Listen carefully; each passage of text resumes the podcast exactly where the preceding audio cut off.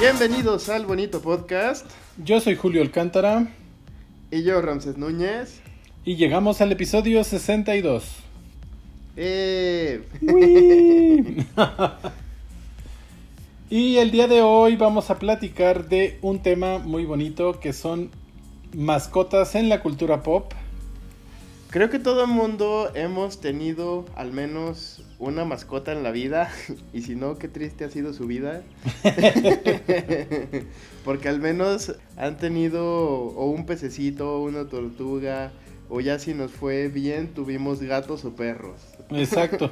Y bueno, además se vuelven parte de nuestra familia.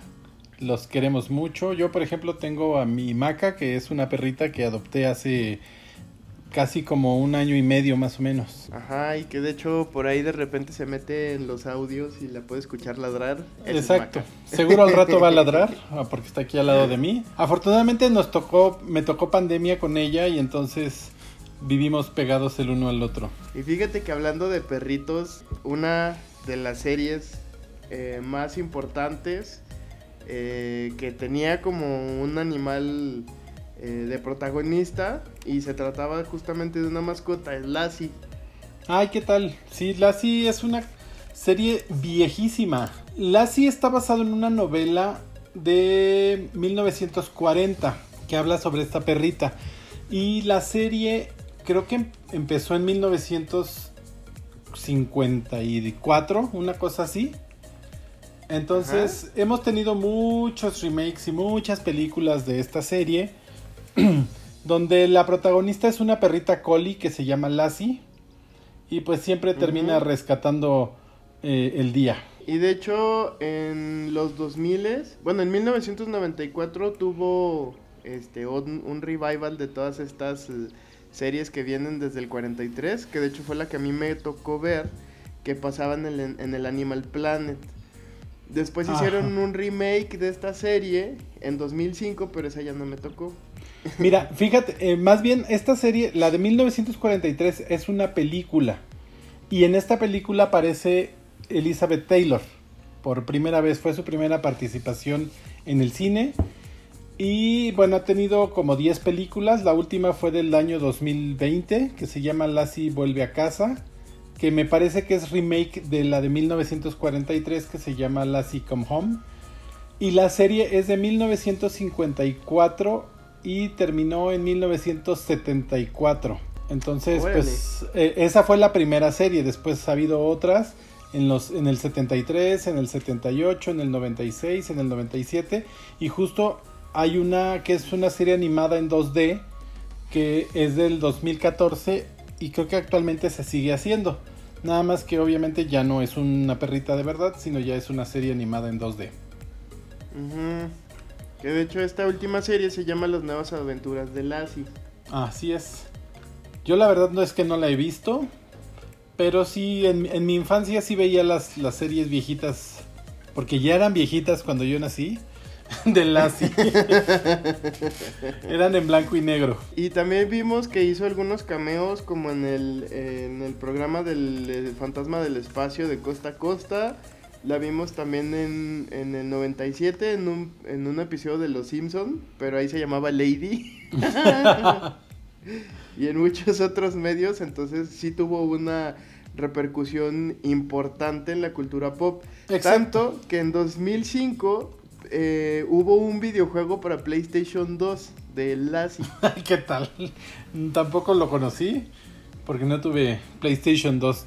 Y bueno, Lassie inspiró también otras series eh, donde los protagonistas eran los perritos, como Collie, como Rintintín o Benji.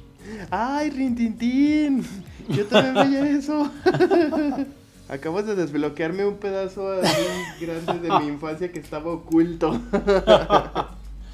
Ahora les voy a hablar de mi gato favorito de la televisión, que es ni más ni menos que Salem de Sabrina la bruja adolescente, que lo amo, es un máster del sarcasmo y creo que era gracias a él esta serie fue tan exitosa. Creo que no hubiera sido lo mismo esa sitcom de Sabrina sin todas esas intervenciones de Salem, que de hecho yo la única comparativa que encuentro en la televisión es eh, el papel que tenía Niles en la niñera.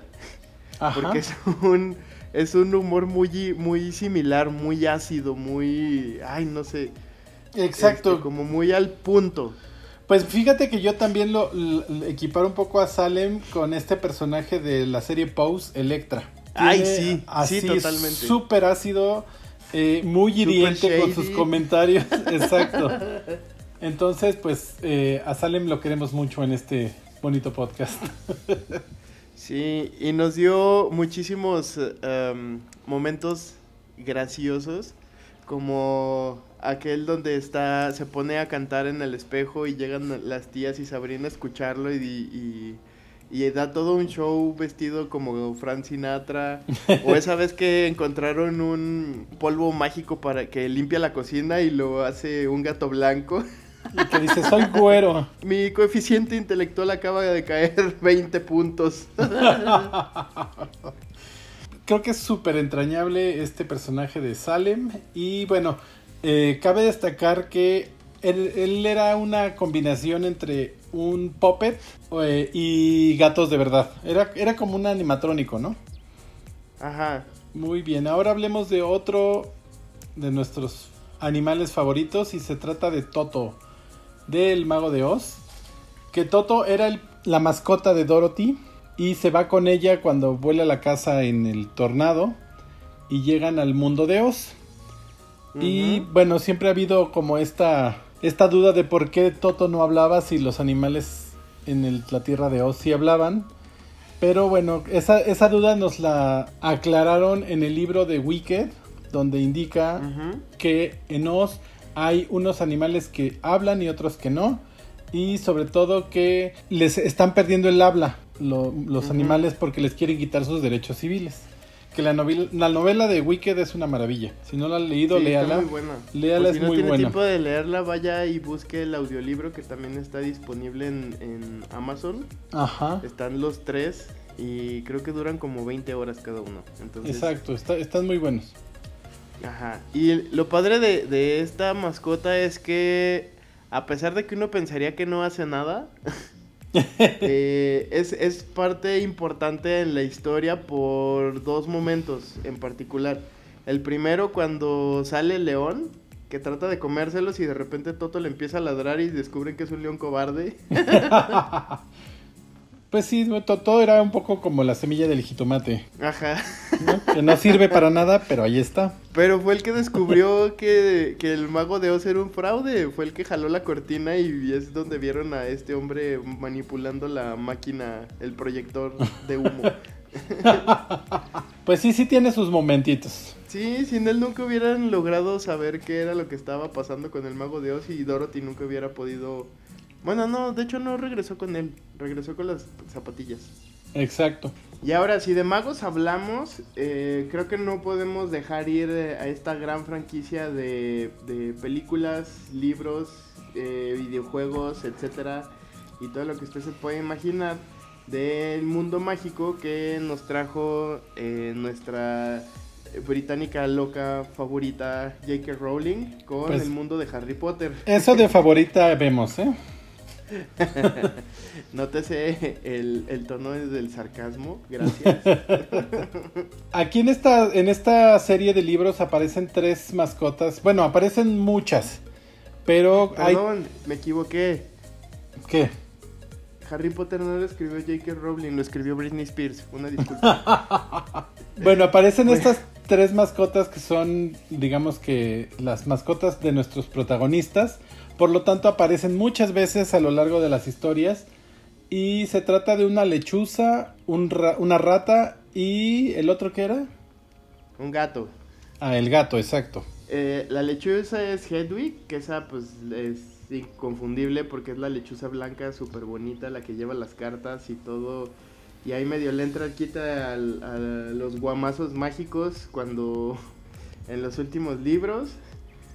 Eh, que es la rata de, de los Weasley, que también resulta ser un, eh, un personaje importante por ahí de la mitad de la historia, en donde es uno, uno de los villanos que estaba como de infiltrado o escondiéndose para que no lo mataran. Y el último que es Crookshanks, que es el gato de Hermione. Ah, ese sí casi no hace nada, ¿o sí?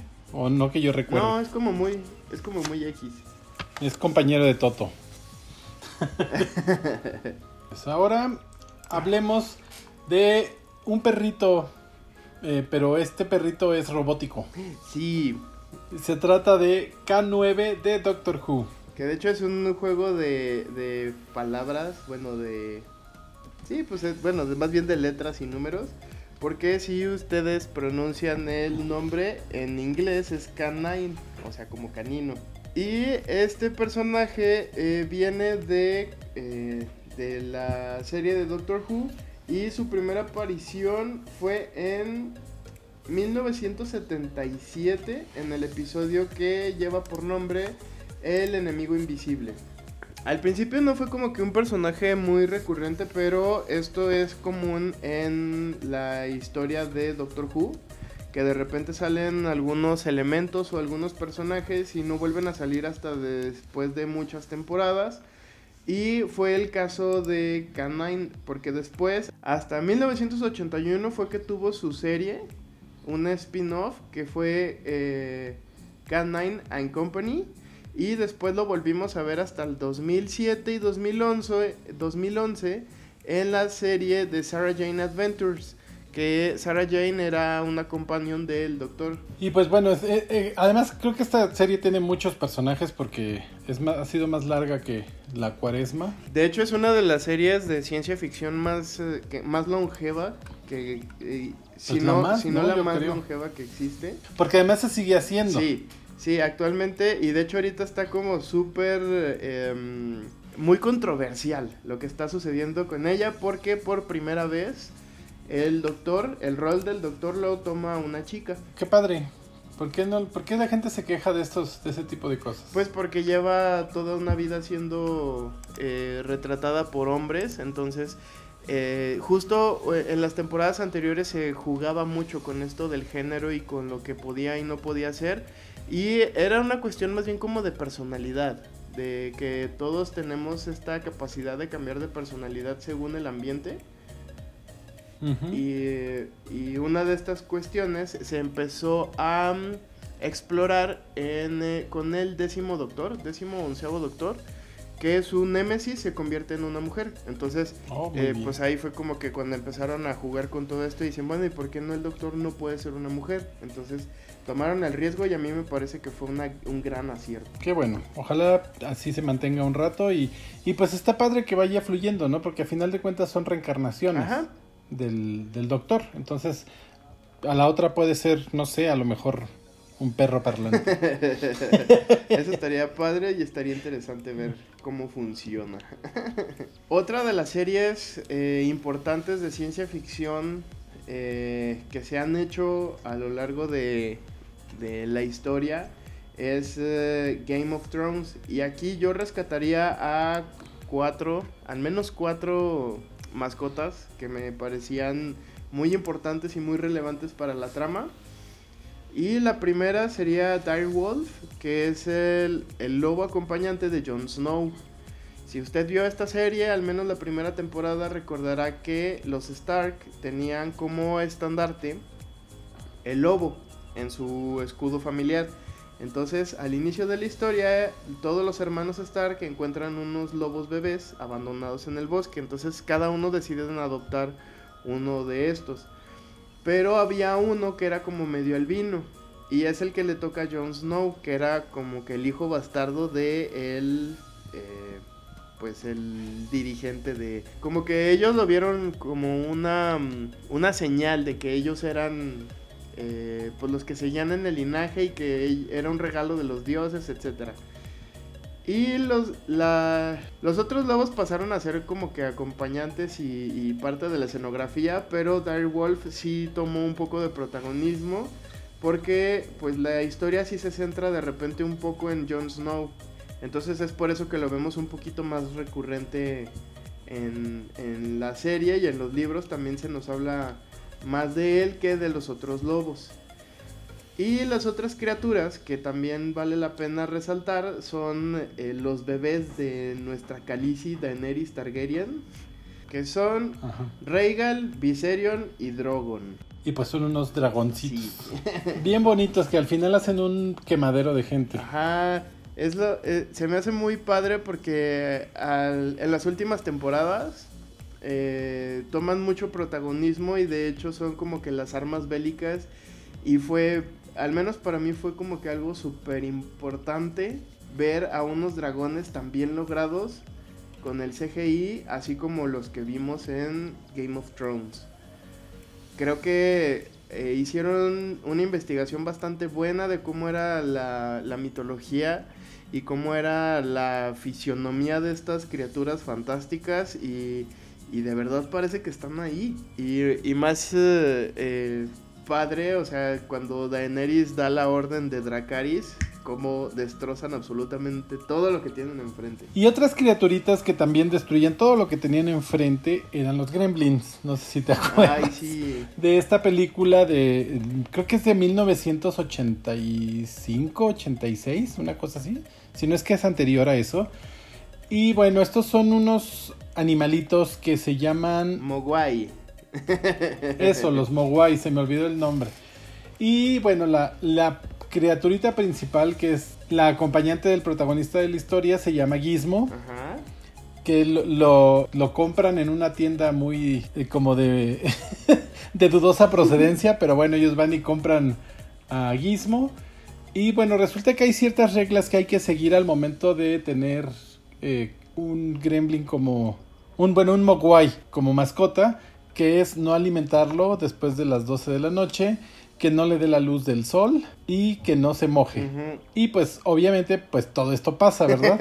Así que Gizmo al mojarse se reproduce y salen justo los gremlins que son unas versiones como malignas de los Mogwai y que parecen como lagartijas y entonces empiezan a causar muchos destrozos y pues hay que vencerlos, ¿no? Y el mayor representante de estos eh, gremlins malignos se llama Rayita. Ay, sí, que es bien bonito.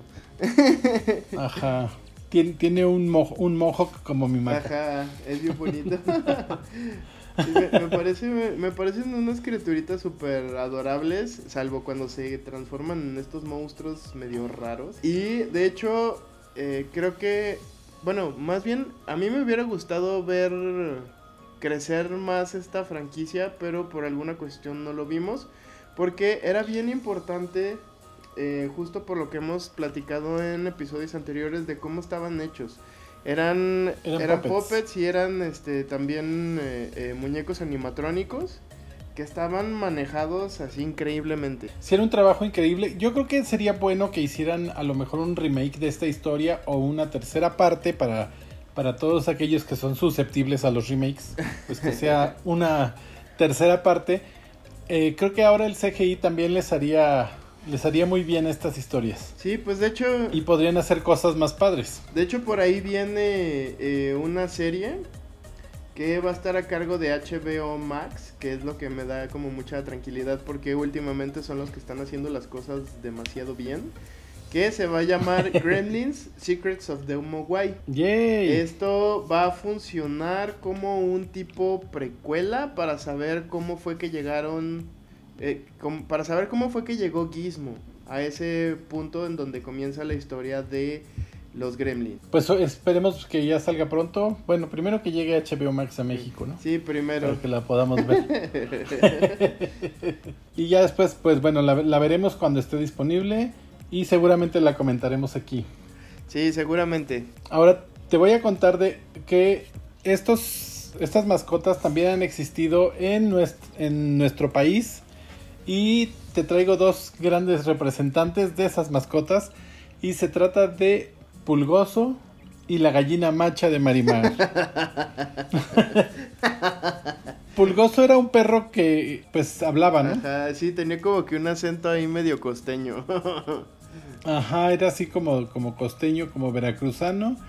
Y la gallina macha, esa no hablaba, pero tiene un trágico final cuando se la cocinan y Marimar se la come. Ay, sí, eso fue como muy... Híjole, fue algo muy traumante. Así es. Imagínate que te den de comer a tu mascota, ay no, qué horror. Pues a mí me la aplicaron. Ay, ¿a poco? Yo tuve, sí, yo de niño tuve dos patos y un día los patos pues resulta que se los llevaron a vivir a una granja Ajá. y ya nunca volví a saber de mis patos hasta después me enteré que fueron parte de un mole. Ay, no, qué triste. Fíjate, no hagan eso, son, nada más- son mascotas. Ya sé, pobre, pobres de mis patos. Y bueno, ahora hablemos de las mascotas de los superhéroes, que ese es tu departamento. Efectivamente, no solamente en las películas y en la televisión tuvimos mascotas entrañables, también en los cómics nos tocó ver eh, eh, varia mascota, padre, sobre todo en la de en las de superhéroes. Y me gustaría empezar con una que es un poco más moderna, que es eh, Dexter. Ajá. Este, si usted jugó Injustice 2 o leyó eh, Linterna Verde como del 2008 para acá y le tocó The Blackest Night, eh, pues conoce a este personaje que es un pequeño gatito que es el que está encargado de canalizar la energía de la ira, o sea, hace que es un linterna rojo. Castroso como él solo. Sí, y su historia es muy triste porque pues él está enojado con la vida porque le asesinaron a su dueña que era muy buena con él. Entonces él lo que anda buscando es venganza para eh, estas personas que, que hicieron esa maldad. Y lo hace candidato del sector para ser un linterna rojo. Eh, después se convierte en uno de los favoritos de Atrocitus, que es el... eh, no es el avatar, es más bien como que el representante de los linternas rojos. Y Ajá. que es también el personaje jugable en Injustice 2. Entonces por ahí se, se vuelve como su sidekick y sale por ahí volando y aventando vómito rojo. Ajá. Después también vimos en la serie animada de los Teen Titans la mascota que eh, adopta Starfire una vez que pelean con eh, una, ay, ¿qué era? Como una polilla gigante eh, mutante, Ajá. una cosa así. Y pues resulta que eh, recogen una larva y como no la quieren destruir, eh, Starfire la adopta y la, la nombra Silky. Ajá, y es su mascotita. Ajá, y volvemos a ver este personaje en Teen Titans Go. Que de hecho es, es muy chistoso porque pues, se, se comporta de repente como un perro, un- sí, como un perro bebé. Pero que nada más lo que hace es dormir y comer. Y vomitar cosas. Tiene episodios muy chistosos en, en Teen Titans Go sí. cuando sale esta larva. Y hay algo que también es súper importante y mucha gente no conoce. eh, o solamente conoce a el líder de este equipo que son los Super Pets. Que está liderado por Crypto, que es un personaje de Superman. Que ese lo vimos en Titans, en la Ajá. serie de HBO. Exacto. Ese, el que sale con Superboy, es un perro blanco así hermoso, grandísimo. Ay, que lo quiero abrazar. y en este equipo eh, había un montón de animales que eran, eh, o fueron compañeros sobre todo de Superman. Por nombrar algunos, tenemos a Bipo, el super changuito, eh, Cometa, que es un super caballo, Streaky, que es un gato, que y estos últimos dos son personajes de Supergirl.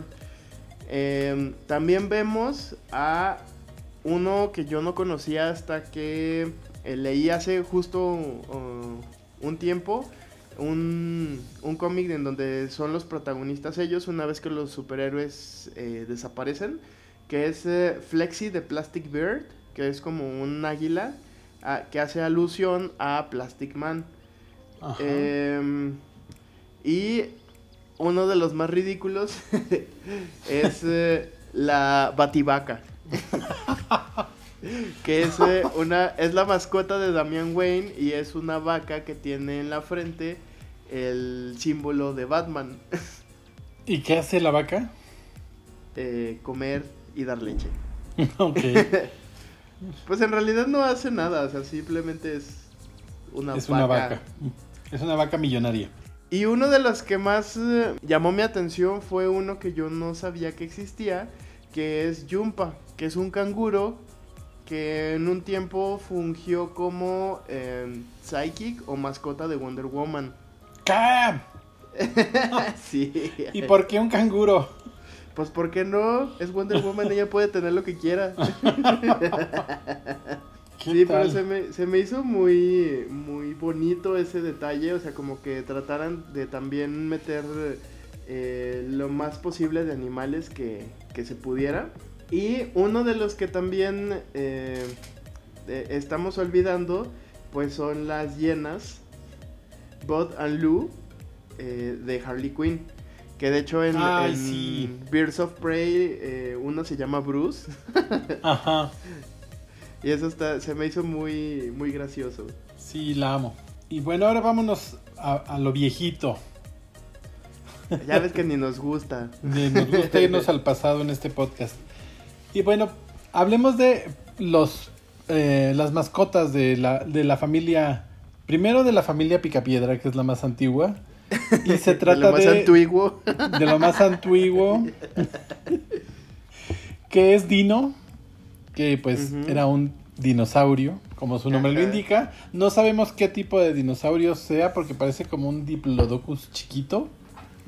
Sí, pero, pero es que también me causa ahí un poco de ruido porque los diplodocus los usaban como grúas, entonces... Ajá, pero este es como uno mini toy. Porque es chiquito y es y, y tiene todo el todo el feel de un perro, ¿no? eh, Sí, Ladra y grita y hace todo como si fuera un perro. O a lo mejor una estaban criando una grúa. a lo mejor. Y bueno, aquí Dino pues sí era el perro de los picapiedras, no tenía mucho eh, sí había algunos episodios donde era importante, pero pues solo era el perro. En contraparte, ahora yéndonos hacia el futuro, tenemos al perro Astro de los supersónicos. Que este perro de pronto sí tenía como algunos balbuceos, decía algunas palabras, pero pues igual básicamente era un perro, era el perro de Cometín y pues de vez en cuando tenían algunos episodios donde ellos eran los protagonistas. Que era un perro muy menso. Ajá, pues era un perro nomás. Si bien ya lo había dicho Salem, eh, eh, los perros cuidan, los gatos vigilamos y juzgamos. Y otro perro misterioso de, de las caricaturas es este perro que era mascota de un ratón, pero el perro no hablaba y el ratón sí. Y el ratón tenía un amigo que era un perro que sí hablaba. Entonces, ¿ya sabes de quién estamos hablando? Me suena, pero a ver, tú, tú Es dime. ni más ni menos que de Pluto, el eh, perrito de Mickey Mouse. Que igual pues era su perro, era como un mini gran danés, mascota de un ratón. Sonso, sonso, como él mismo. Exacto. Y sí, igualmente tenía algunos episodios donde él era el protagonista, eh, pero no era muy recurrente porque como no hablaba, pues era, era un poco complicado seguirle el, el, el paso al perro. Sí, y de hecho, como que siempre tuve esa duda de por qué Pluto era el único que no hablaba de todos los animales que estaban ahí. Pues porque Disney quiso. ¿Qué estaba sucediendo? Que alguien me explique. Que le hagan su película, a ver si pasa como con Tom y Jerry, que cuando les hicieron su película en los 90, empezaron a hablar. Pues sí, a lo mejor. Que de hecho, ah, hace, hace unas semanas, justo una semana antes de que se estrenara Justice League, eh, se estrenó una nueva película de Tom y Jerry. Que Ajá. pasó sin pena ni gloria. Pues es que creo que ahorita estrenar en pandemia es muy peligroso. pues ni tanto porque Godzilla contra Kong le fue súper bien. Pero pues eh, unas y otras, ¿no? Pues sí, O sea, creo que ahorita los papás no quieren llevar a los niños al cine. eso Y sí. entonces, entonces pues Tom y Jerry se quedaron ahí. Fíjate que ahorita que estábamos mencionando estas caricaturas viejitas, se me vino a la mente eh, unas películas que yo veía de niño y también que eran libros de cuentos, o al menos yo tenía libros de cuentos de estos personajes y eh, estoy hablando de Tantan, o Tintín como lo conocimos aquí en México. Ajá. Y su compañero inseparable que era Milú. Que era, que era un perrito como... Era como un Jack Russell. Pero bueno, era, era su compañero y pues igual lo acompañaba en todas sus aventuras alrededor del mundo porque así era tan tan. Y eh, su nombre en inglés era Snowy. Que no me encanta, me gusta más cómo se escucha Milú. Como que tiene más ondita y le quedaba mejor. No, ya me acordé que no era, no era un Jack Russell, era, era un, un Fox Terrier. No, pues me, me quedé igual. Dejémoslo en perrito. Bueno, para los que saben de perros, pues bueno, era un Fox Terrier.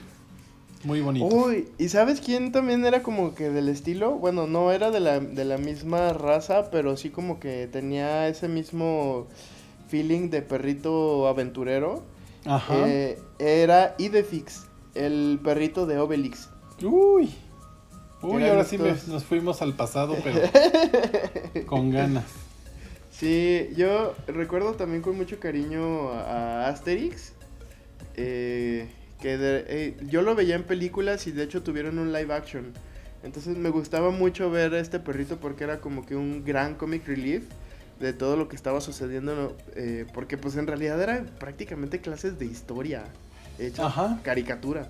Entonces Exactamente. era, era padre ver esta parte divertida que, que tenía Idefix. Y em, creo que desde ahí fue cuando empezó para mí como que esta cuestión de la necesidad de tener un perrito. Pues fíjate que la mía nació con otro de nuestros personajes, eh, bueno, mío en particular, que lo amo con todo mi corazón, que es Snoopy. Que es ¡Ay, un- Snoopy! que es el perrito mascota de Charlie Brown, pero que tiene, este sí tiene un gran protagonismo dentro de, la, del- de las caricaturas de, de Charlie Brown. Ah, De hecho, salió una película hace poco, uh, un par de años, eh, ya en, en- me parece que ya fue CGI, de, eh, de Charlie Brown y Snoopy, y tiene estas partes donde, donde, donde Snoopy juega a que su casa es un avión y él es el varón rojo. Y entonces va volando, res- tratando de rescatar a una perrita que, resulta también ser una, una muy buena aviadora. Esa, esa parte de la imaginación se me hacía súper bonita porque... Y de hecho es como que las secuencias animadas que más recuerdo de la serie viejita de Snoopy, de las películas, porque era un elemento súper recurrente. Eh, me parecía algo muy acertado el hecho de cómo ellos eh, retrataban la manera de jugar de Snoopy con su imaginación, porque al menos a mí me pasaba de niño que cuando yo tenía como que estos episodios en los que yo imaginaba jugar que era You Name It, era justo así, o sea, como que de repente empezaba a generar música en mi cabeza y empezaba a ver cosas y trataba de buscar como elementos en la casa para que, que decía, y este va a ser mi casco, y este va a ser mi bufanda, y este va a ser no sé qué. Entonces, creo que Snoopy eh, logró capturar esa esencia de un niño de cómo juega a imaginar que es eh, cualquier cosa que, que usted imagine. Exacto, y también había por ahí un canario que se llamaba Woodstock, que ese era Sí. malvado con, con Snoopy. Pero al mismo tiempo se cuidaban mucho. Sí, eran como amiguitos, o sea, como que se, se fregaban entre ellos, pero al mismo tiempo se tenían cariñito. Y sí, otro perro que también eh, vimos en muchas caricaturas es Scooby-Doo. ¿Dónde estás? Que eh, era un gran danés, eh, mascota de... Pues no sé si era mascota de Shaggy o de todos. eh, pero bueno, andaban en la máquina del misterio resolviendo todo tipo de... de hacían investigaciones como de cosas paranormales y siempre descubrían que no era paranormal, sino era alguna persona ahí pasándose de lista. Y toda esta comedia física que manejaban en la serie, sobre todo con Scooby y Shaggy, era eh, con la manera en la que ellos resolvían los misterios. Porque a final de cuentas eran planes que salían mal, eh, pero salían tan mal que resultaban bien. Exacto, Eh, siempre Scooby-Doo y Shaggy siempre tenían miedo de los monstruos o de el fantasma del episodio y siempre por estas eh, tonterías que hacían terminaban resolviendo el misterio. Exacto.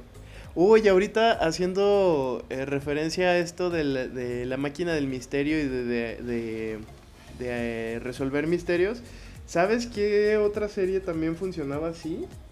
¿Cuál? La de Piolín y Silvestre. En Ah, donde sí, la bueno. abuelita también resolvía los misterios. eh, como misterios de monstruos y todo esto. Y, también vimos como que una evolución de las aventuras de estos dos. Porque pues siempre anduvieron el uno tras el otro.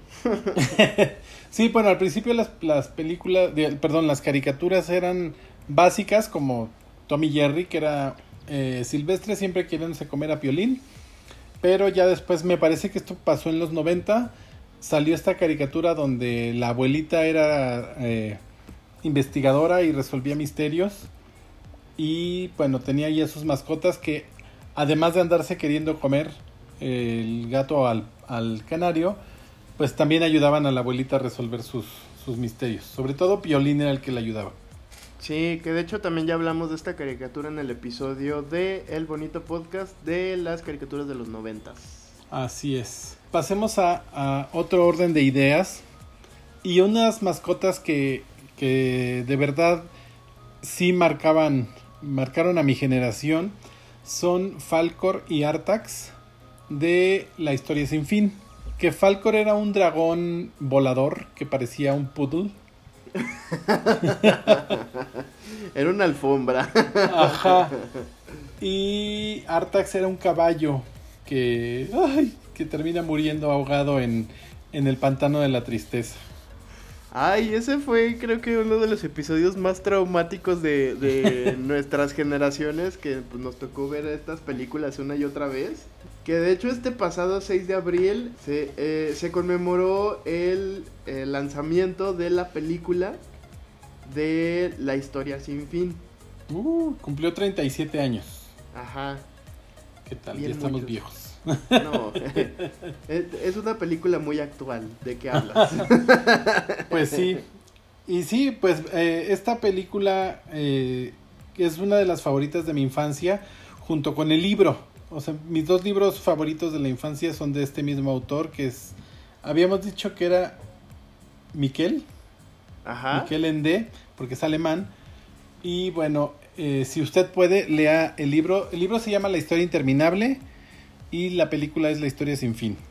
Que el libro, las películas se, creo que se quedaron incompletas, no sé si hicieron la tercera parte, pero sí hubo una segunda. Sí, sí, sí, sí hicieron una tercera, pero ya no tiene que ver con la historia del libro. O sea, se salieron como que por una tangente e hicieron Ajá. un producto totalmente distinto.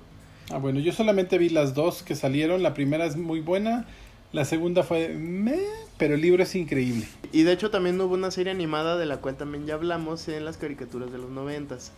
Así es. Y pues ha- hay, hay que, hay que volver a darle una revisada a estas películas. Sí, ¿Por porque son muy buenas. Exacto, y sobre todo, bueno, no, no existía el CGI como ahora, entonces, eh, por ejemplo, Falcor era un animatrónico gigante, era un puppet gigante, este, y por ahí me, me acuerdo que hubo un especial de, de cómo hicieron la historia sin fin y salía cómo lo operaban los titiriteros. Sí, parece muy de, bonito. de hecho eso salió en un programa que se llamaba La magia del cine, por allá en los Ajá. primeros 2000 Sí, ese, eh, de hecho ese era mi episodio favorito porque no había muchos episodios de La magia del cine y lo repetían así incansablemente y cuando salía el de la historia sin fin era uno de mis favoritos. ¿Qué tal? Y bueno, ahora, ¿te acuerdas de una serie que se llamaba Clifford? Que era Ay, un perro sí, rojo. gigante, imaginario. Que estaba basado en, en un. Me parece que es un libro de cuentos. Sí, Oh. era como un libro de cuentos para niños que traía moraleja. Y pues la, eh, la caricatura era igual. Clifford ayudaba a su dueña. Y bueno, pues al final había una moraleja, ¿no? Era como para niños muy chiquitos esta caricatura. Sí, era como para niños como de 3, 4 años. De hecho, esta la recuerdo mucho porque eh, me tocó verla en la programación que veía mi hermano. Entonces, cuando él era muy pequeño, pues veíamos Clifford. y por ahí creo que hay, eh, todavía andan en, en, casa de mis papás eh, algunos libros de este, del perro. Y bueno, uno de, de, de, los que yo veía mucho en mi infancia, porque era súper ochentera, noventera esta caricatura, y era Denver el dinosaurio. Bueno, Denver el último dinosaurio, que era, eh, bueno, fue esta época donde salió Jurassic Park y todo era dinosaurios. entonces, eh, este era un, un niño que encontraba un huevo de dinosaurio del cual salía Denver que era como un dinosaurio bebé y luego va creciendo y se queda como en esta etapa adolescente. Entonces vemos a Denver tocando rock con una guitarra y usando una chamarra muy noventera y tenis y cosas por el estilo. Eh, era muy divertida, la verdad no me acuerdo mucho, pero, eh, pero sí la veía yo muy seguido. Yo era muy fan de Denver, el último dinosaurio. Sí, que de hecho no, nunca supieron de qué especie era y por eso eh, como que los malos, entre comillas, querían agarrar a Denver y el niño, pues, eh, el que era como su amigo, pues, no lo dejaba que, se fuera con ellos. Ahora, eh, me gustaría también recordar eh, unas de las caricaturas que yo veía también cuando era niño y sobre todo cuando llegaba de la escuela, que era Garfield y sus amigos. Ay, ¿qué tal? Otro gato sarcástico y, abusivo de perros. Ay, Garfield, fíjate que me cayó un poco mal. Porque era muy grosero. Ajá. Era, era un gato muy grosero y eh, como que esto abonaba mucho a la situación que me tocó, al menos nos tocó en la generación, en mi generación, de cómo ver el bullying como algo divertido cuando no lo era. Y todo esto por cómo trataba tanto a John, que era su, su dueño. Era su esclavo. Pues sí, su esclavo.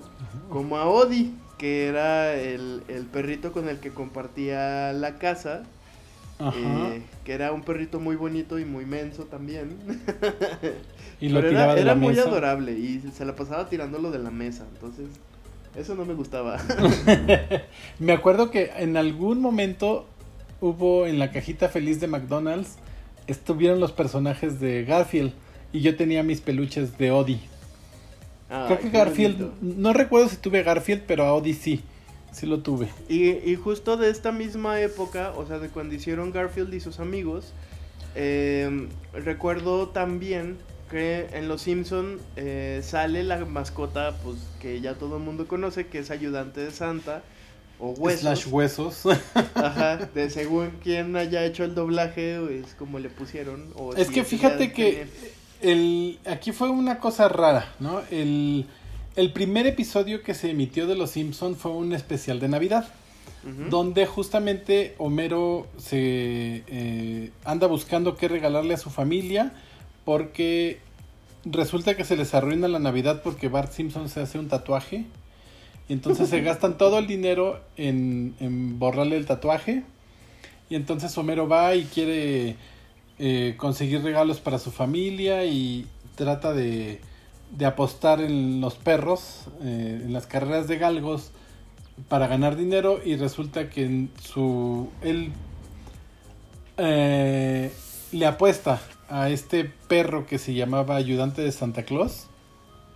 Y pues no, no gana, pierde. Pero al final el regalo de Navidad es que la familia adopta a este perrito. Por eso se llama, en inglés se llama Santa's Helper y en español era ayudante de Santa. Pero después cuando empezó ya la, la serie como tal de Los Simpson, a alguien se le ocurrió ponerle huesos. Y pues como creo que en aquel entonces no había mucho control de calidad del doblaje, pues así salió. Y entonces en ocasiones es Huesos, en ocasiones es Ayudante de Santa y así. Pero el que siempre ha mantenido su nombre es el gato, que es Bola de Nieve, que ha habido como cinco, que se mueren y, los reemplazan por uno igual. Ay, pobrecito. Vamos en Bola de Nieve 5. Exacto. Hoy, ¿sabes qué? Estamos olvidando también una de las mascotas muy importantes para los Simpsons. ¿Cuál? El puerco araña. Ay, sí, bueno, y, también tuvieron otro que es Stampy, el elefante. Ay, sí es cierto. Que tiene, es uno de mis episodios favoritos en el que, en el que Homero lo tiene amarrado a un árbol y Lisa le dice que es cruel tenerlo amarrado. Y entonces Homero le dice, pues todo para ti es cruel, que lo amarre es cruel, que le pegue es cruel, que le grite en las orejas es cruel. Pues perdóname por ser tan cruel.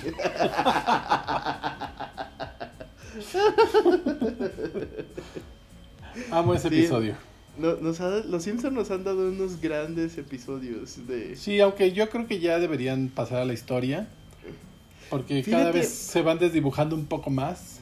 Fíjate que, hace unos días, junto con un gran amigo mío, eh, vi un episodio de las últimas temporadas de Los Simpson y están regresando a esta esencia de los de las primeras temporadas.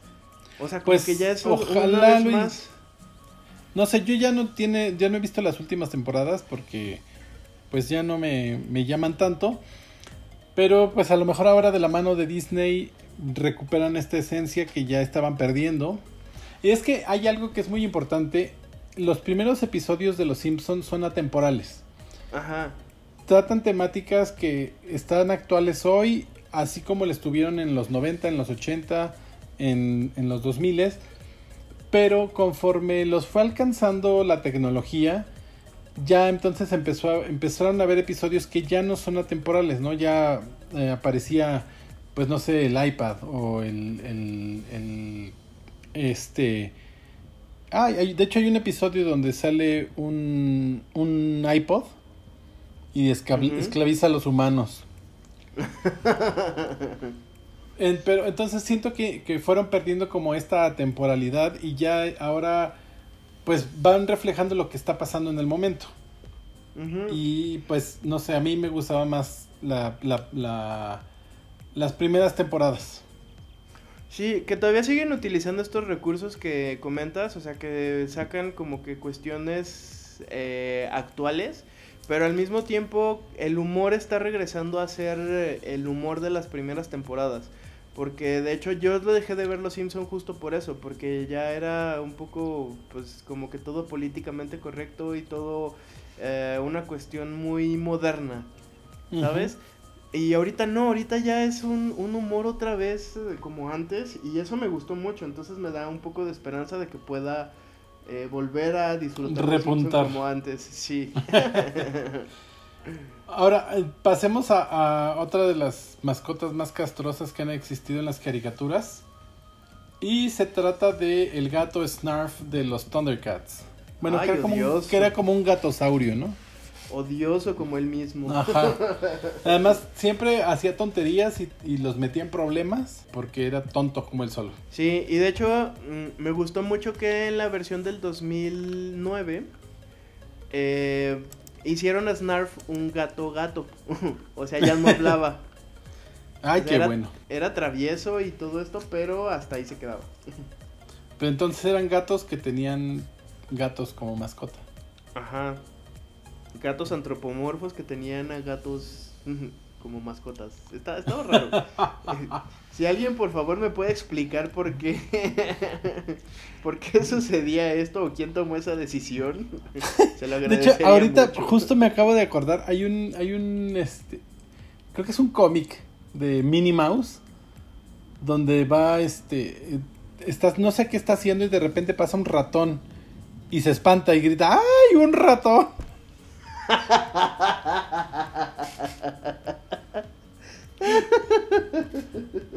Cosas absurdas que pasan en, en las caricaturas y en los cómics. Ah, ya sé. Y luego nos quejamos porque Superman revive, ¿verdad? Ajá.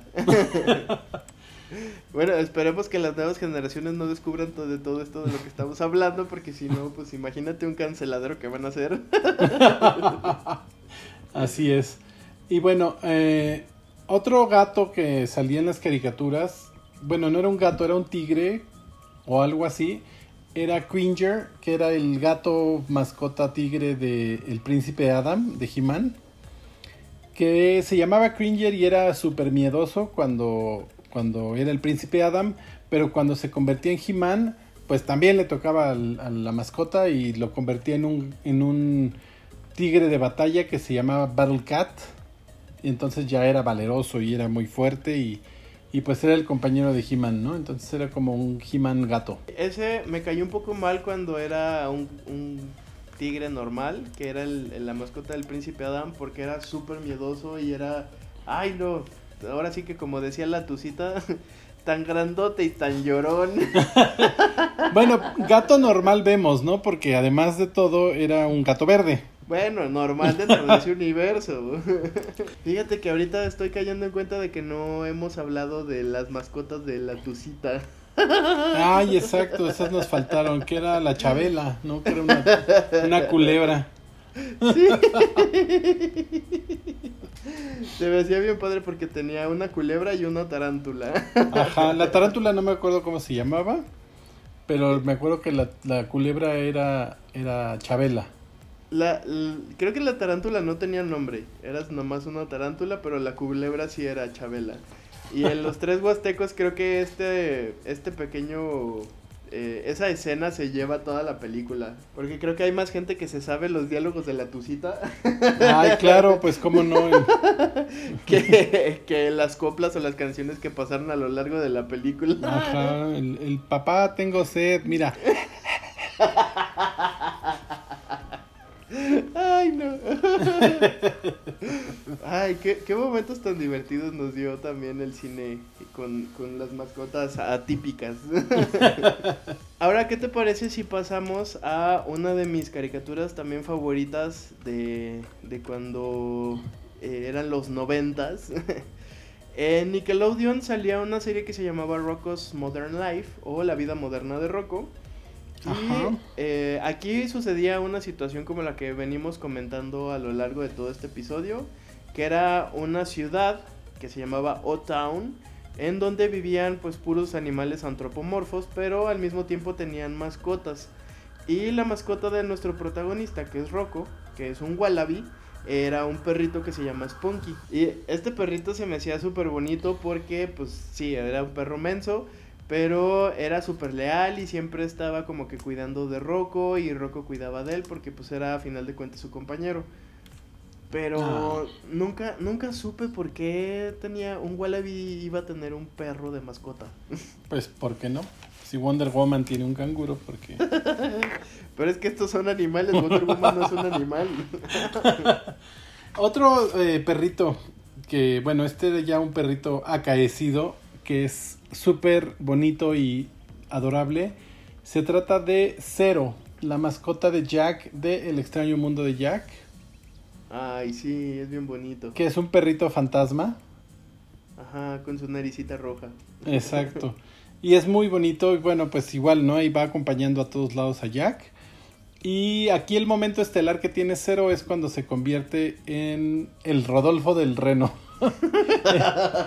el, en, el, en el Rodolfo porque tenía la nariz roja y entonces le toca hasta adelante ir guiando el trineo de Jack. Ajá, de, con todos los renos esqueletos. de Sanatros. Sí, y de hecho, eh, hace un par de años, en el Free Comic Book Day de Halloween, eh, dieron un especial con estos cómics que está sacando o que está lanzando últimamente Disney, con una historia de cuatro tomos de cero. Es muy bonito, el arte está padrísimo. Eh, de hecho, estaría bien que pusiéramos en, los show notes eh, las portadas de, los que aparecen en cómics. porque es, es, un gran trabajo y nos cuenta cómo pasó toda la historia, pero desde la perspectiva de cero. Ah, qué bonito. Y, para este Free Comic Book Day regalaron el número cero. de cero. De, de, de, cuatro tomos, que fue toda la historia de, de, este personaje. Así es. Otra historia súper noventera y súper eh, también importante en, en, la cultura pop es eh, Luna y Artemis de Sailor Moon. Ay, sí, que de hecho ya también les dedicamos todo un episodio a Sailor Moon, eh, de la mano de Jaime Gama. También vaya a escucharlo porque está buenísimo. Ajá. Y pues en resumen, y ya para no entretenernos tanto con esto, porque de verdad hicimos casi dos horas de episodio. Pues Luna y Artemis son. Luna, sobre todo, es la guardiana y, compañera de Sailor Moon. Es la que se encargó después de todos los sucesos que ya Jaime nos contó de resguardar el, el broche que le hace posible que se transformen las chicas en Sailor Scouts. Y Artemis es el compañero de Sailor V o Sailor Venus, que también eso ya no lo explicó Jaime en el episodio.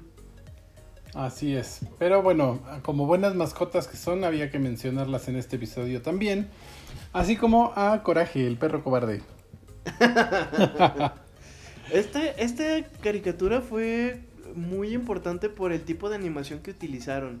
Creo que estaba como un tanto avanzada para su tiempo y sobre todo la temática era muy oscura. Ay, sí, súper.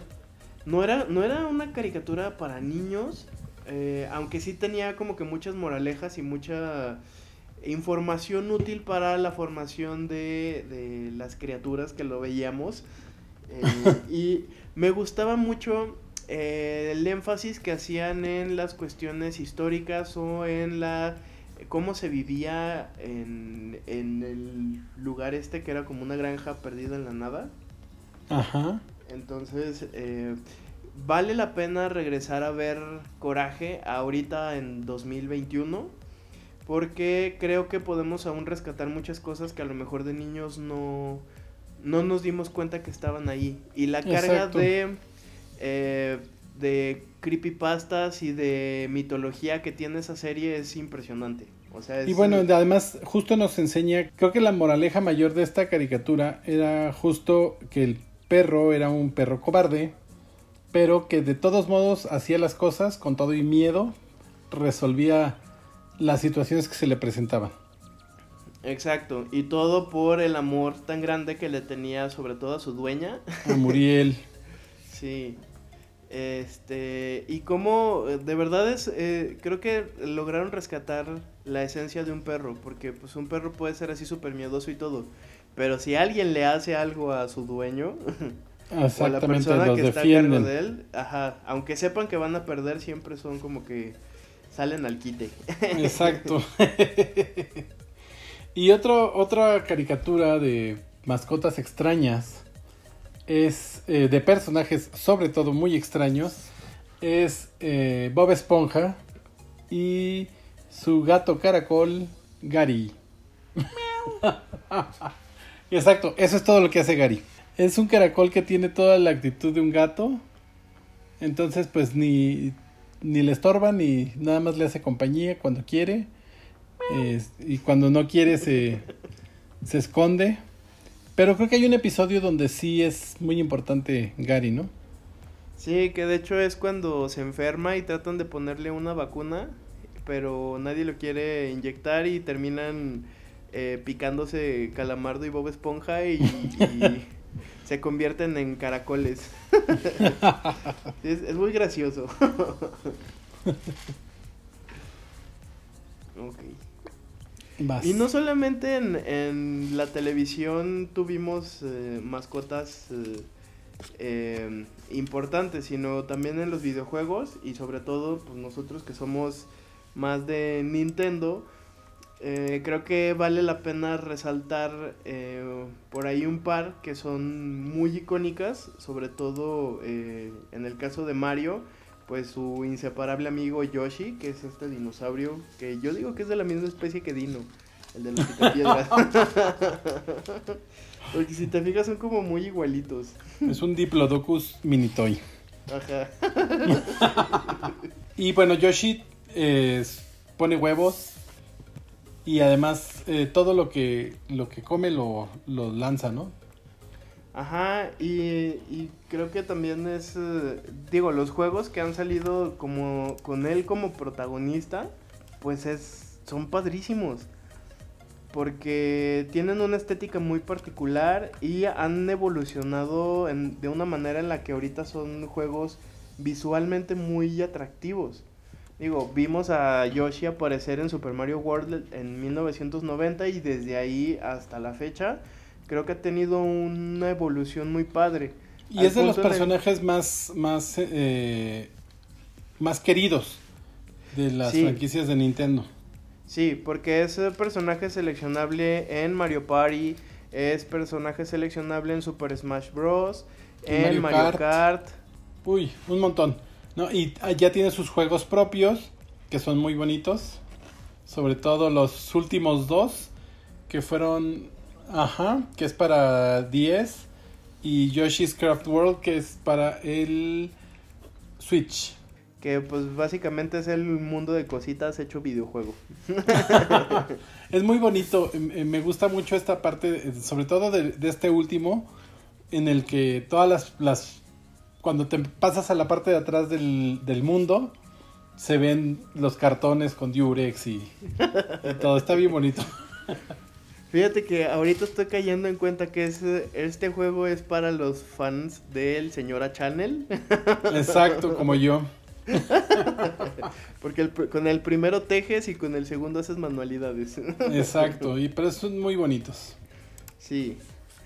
Y la otra mascota, aunque no sé si cuenta como mascota como tal, eh, pero sí es un animal muy importante para los videojuegos de Nintendo, es Epona. Ajá, el caballito. Ajá, de Link en la franquicia de The Legend of Zelda. Exacto, y este pues bueno es mascota slash medio de transporte. Sí, y de hecho ya también eh, Monse Simó nos dio algunos datos curiosos sobre Epona en el episodio del aniversario de The Legend of Zelda y de Pokémon. Así es, bien, estamos bien referenciados. Pues oye, ya 60 mm. y something episodios, ya era justo innecesario. y moviéndonos a series ya más actuales, vale la pena resaltar una que a mí me gusta mucho, que es Avatar, el último maestro del aire. Aquí vemos eh, que existen animales, pero que son como mezclas de los animales que tenemos en nuestro mundo. Y eh, en particular Appa, que es eh, también como que uno de los mejores amigos del, de Ang, el avatar, que es un bisonte volador, que es una, pues sí, como un, un bisonte em, que sepa. A mí me daba mucho la, la, la vibra de Falcor. Ajá. Justo. Exacto. Como que quisieron hacer un Falcor eh, nuevo para esta serie. Y sí, es, está bonito. Y pues los lleva a todos lados. Cuando tienen que atravesar grandes distancias, ahí está APA. Y el otro, eh, la otra mascota en esta, en esta saga es eh, justamente una de las criaturas que es muy icónica de la región de los maestros aire, que es Momo. Es un, pues como un mono con una mezcla de murciélago ahí un poco rara, que es el compañero de Ang. Ajá, según yo es más como un lemur. Igualmente, pues sí tiene ahí es, cosas imaginarias, ¿no? Sí, como que está mezclado ahí la especie. Ajá. Como todos los animales en, en esta franquicia. Y justo eh, me gusta también la mascota del, del siguiente avatar, que es Korra, que es un oso polar perro, hembra, que se llama Naga, que está muy bonito porque es como un perro gigante. Esa sí no la vi, para que veas. Está bien padre y de hecho por ahí ya vienen algunos otros spin-offs y, series con relación a este mundo. Eh, sí vale mucho la pena que te des una vuelta para que veas Corra. Si te gustó Avatar, la primera Corra es muy buena. Y sobre todo por todo este tema de, de inclusión y la política y cómo funciona todo que manejan. Es, es, me parece un elemento de cultura pop muy importante. Pues sí, le voy a echar una revisada porque hace mucho no veo, no veo Avatar. Pasemos ahora a otra caricatura muy del futuro que justo se llama Futurama. Eh. Y aquí la, la, mascota de Lila es eh, Nibbler, que es, es un, pues, un extraterrestre, es de raza nibloniana. Y viene del planeta Eternium y tiene una voz muy grave. Y es muy chistosito porque tiene, este, eh, es como un poco humanoide y tiene un ojito, eh, tiene una antena donde hasta arriba tiene un ojo. Y pues resulta que hay un episodio muy divertido donde van a su planeta y los quieren sacrificar o no recuerdo qué les quieren hacer, pero era muy divertido. Creo que de hecho esta es una de las mascotas que mm, eh, más emblemáticas como que de esta parte de los 2000 justo por el humor que, que manejaban alrededor de este personaje, a pesar de que no salía mucho en la serie. En el momento en el que estaba a cuadro sabías que algo importante iba a suceder o algo muy gracioso iba a, sucederle a los personajes que estaban envueltos en la situación que estaba en el episodio sucediendo. Exacto. Y uno de los personajes que también tiene esta misma carga, aunque siento yo que sería como que un poco más importante, es Brian, de Padre de Familia. Pues sí, sí, este, este perro, que además es como muy intelectualoide, pero al mismo tiempo hace muchas tonterías junto con, con Stewie. Y es bueno, es el, es el fiel compañero de Stewie y, y siempre lo está acompañando y es un poco... Eh, juega como a manera de, de ser el Pepe Grillo de, de, de, Stewie, pero de esta, con este humor torcido que tiene Family Guy. Creo, al menos para mí, es eh, el humor que tienen estos dos cuando interactúan es lo que mantuvo la serie a flote porque totalmente. Eh, sí están interesantes y sí están graciosas las situaciones que le ocurren a los demás miembros de la familia, pero de verdad que no hay mm, humor más eh, ácido y más eh, inapropiado, hasta me podría atrever a decirlo, que el que tienen estos dos. Y de hecho no sería mala idea de que hicieran ahora con estos nuevos formatos que, se están manejando en las animaciones americanas.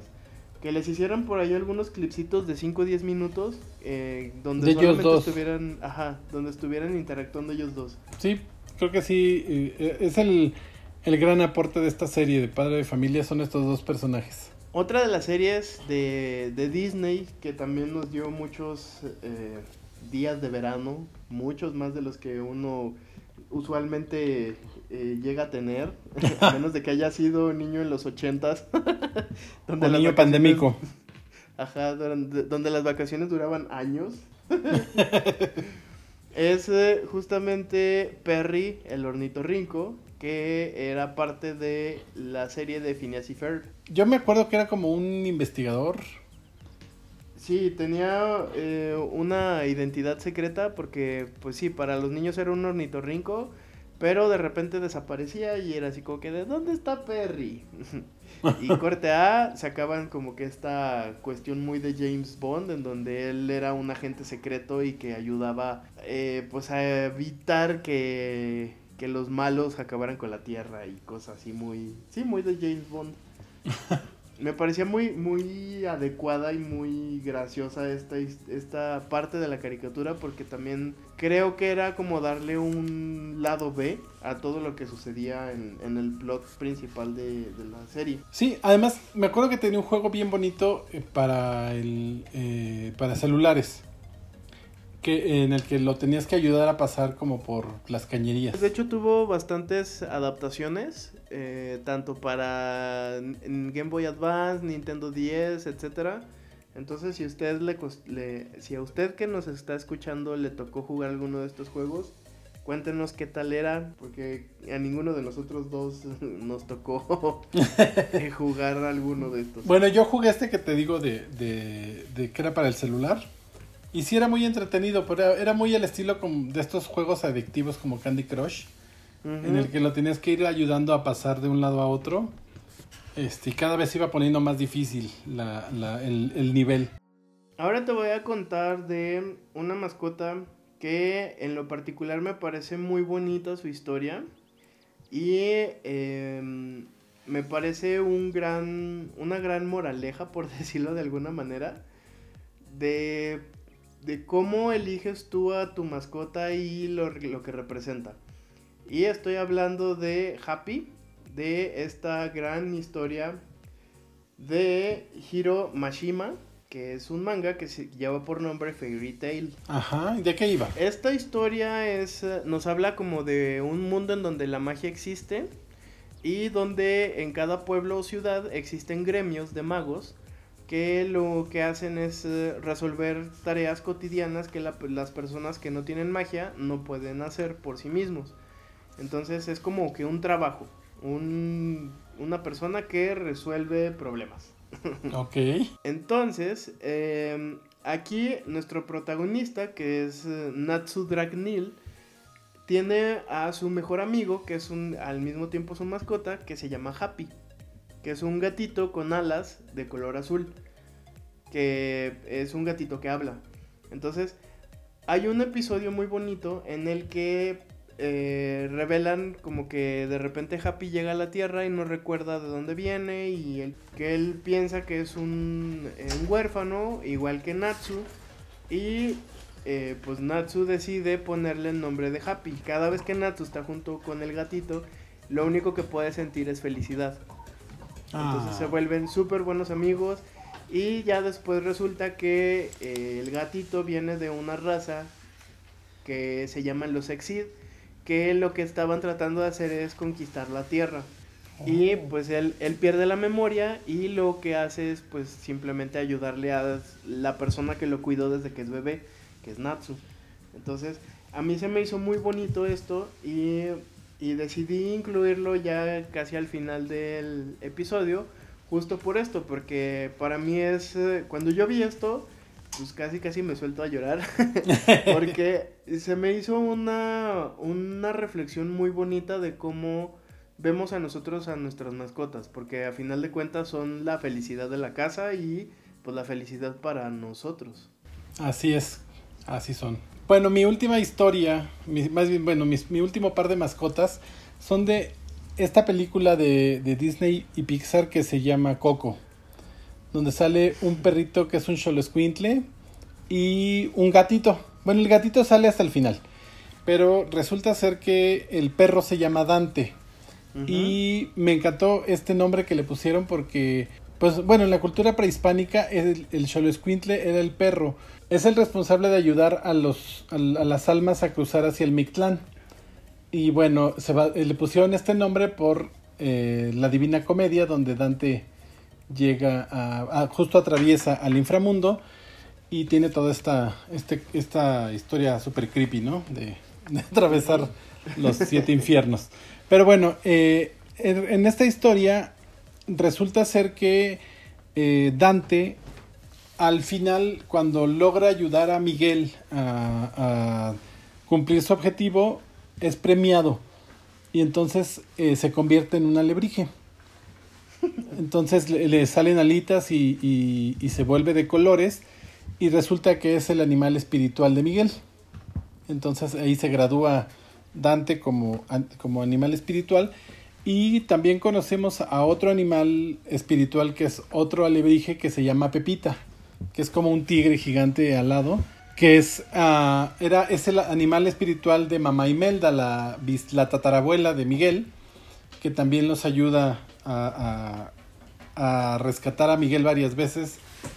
Y pues al final los vemos a los dos regresar al, al mundo de los vivos como este perro y un gatito. Sí, que de hecho se me hizo súper bonito de que en el mundo de los muertos es así un- una pantera eh, súper impresionante y en el mundo de los vivos es un gatito todo adorable. Exactamente. Y pues bueno, ya con ese doy por terminado mi selección de mascotas. Y quisiera dedicarle este episodio del bonito podcast a eh, la mascota de mi familia que hace unos, unos días pues lamentablemente ya pasó al, al otro mundo. Al Mictlán.